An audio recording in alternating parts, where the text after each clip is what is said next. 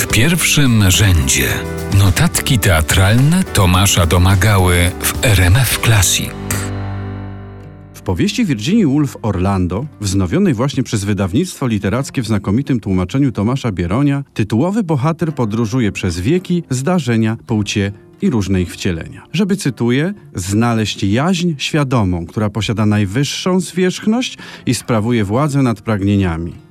Są ludzie, którzy nazywają tę jaźń ja prawdziwym. Powiadają, że to zespół wszystkich jaźni, które w sobie zawieramy. Koniec cytatu. W praktyce chodziło o to, że w zależności od wielu czynników każdy z nas ma po prostu wiele różnych twarzy, również tych związanych z płcią. W przypadku Orlanda ów zespół jaźni wygląda imponująco. Chłopiec, który odciął głowę Maura i na powrót ją zawiesił, chłopiec, który usiadł na wzgórzu, chłopiec, który ujrzał poetę, chłopiec, który podał królowej misę z wodą różaną, młodzieniec, który zakochał się w Saszy, dworak, ambasador, żołnierz, podróżnik, cyganka, to po zmianie płci, nadobna dama, pustelnica, kobieta zakochana w życiu, mecenas sztuk, kobieta kochająca, żona czy wreszcie matka. Jak pisze Wolf, każda z owych jaźni była inna, każdą mogła Orlanda zawezwać, miała bowiem na swój użytek olbrzymi zapas jaźni, znacznie większy aniżeli udało nam się pomieścić. Bowiem biografia uważana jest za wyczerpującą, jeśli zda sprawę ledwie z sześciu czy siedmiu jaźni,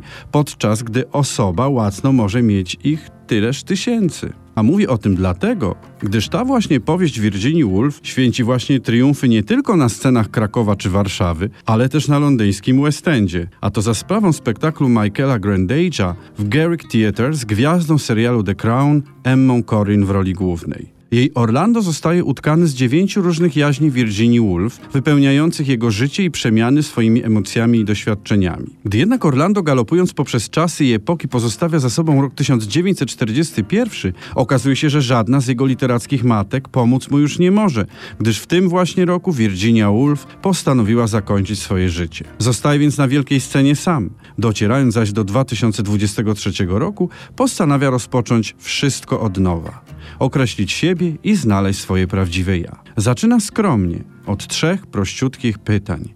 Ile mam lat? Kim jestem? i kogo kocham. Londyńczykom szturmującym kasy Garrick Theatre zdaje się ta recepta na szczęście podobać. A Państwu? W pierwszym rzędzie notatki teatralne Tomasza Domagały.